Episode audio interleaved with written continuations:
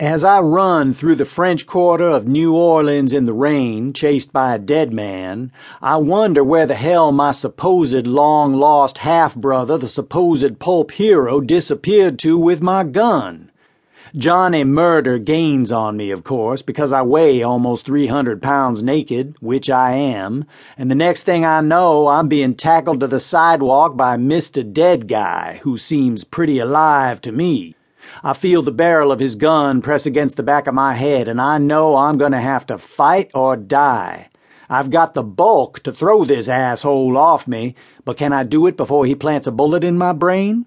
You figured it out, says Johnny, breathing hard from his run. Now here's your reward, smart guy. I gather myself up to make one last move. I've got the body of a sumo. Now's the time to use it. I'm not ready to be dead yet, though Johnny here didn't let it keep him down. At least the guy had short black hair and a neatly trimmed beard. He wore a red and white plaid shirt with the sleeves rolled up, and he looked fairly muscular.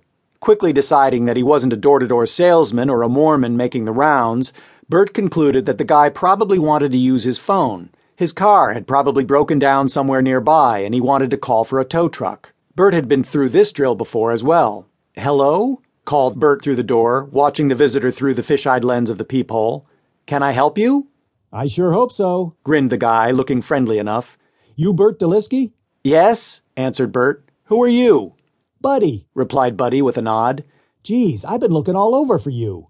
I got a little turned around in Wilmar and ended up lost. Couldn't find this goddamn street, Bert. That's too bad, responded Bertram, taken aback by the visitor's tone of familiarity. Though Bert had no idea who the stranger could be, the guy apparently knew Bert, or at least pretended that he did. What did you say your name was again? he asked through the door, searching his memory for a clue to the guy's identity. Carver shaded his eyes from the spotlight with one caramel brown hand. Squinting at the shadowy tables, he saw that one woman was doing the clapping, and he recognized her. As she rose from her seat, the folds of her red satin dress draped over her voluptuous body, highlighting every curve.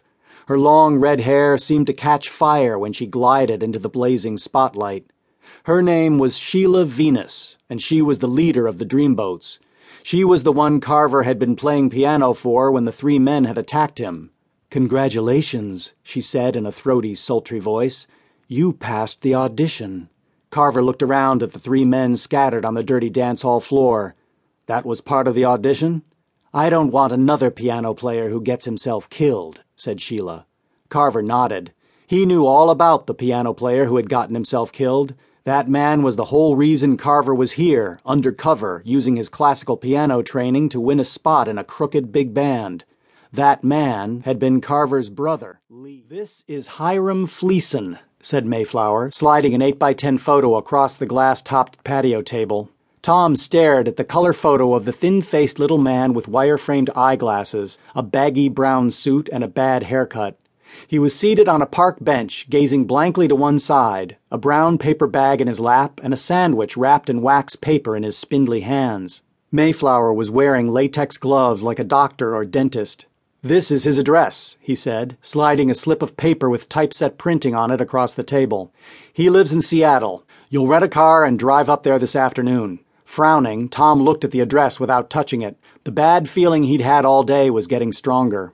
Mayflower pushed a silver key across the table. This is the key to the front door of Mr. Fleeson's house. Once you let yourself in, you'll be pleased to know there's no security system to contend with. Tom stared at the key, the bad feeling intensifying. Next, Mayflower lifted a paper bag from under the table and put it down in front of Tom. This is the gun you'll use to kill him, the billionaire said, matter of fact. The next morning, I went back to the field where we had found poor Abel. I was looking for something that would help me understand what had happened, anything that might tell the story or even a little bit of it. When Adam and I had found the body, neither of us had searched the area. I had been too upset upon realizing Abel was dead, and to Adam's mind, Abel was still alive, so what need was there to look further? Either that or Adam was the killer and didn't want me to see anything that might tip me off about his involvement. It was because of that possibility that I lied to Adam when I went back to the field.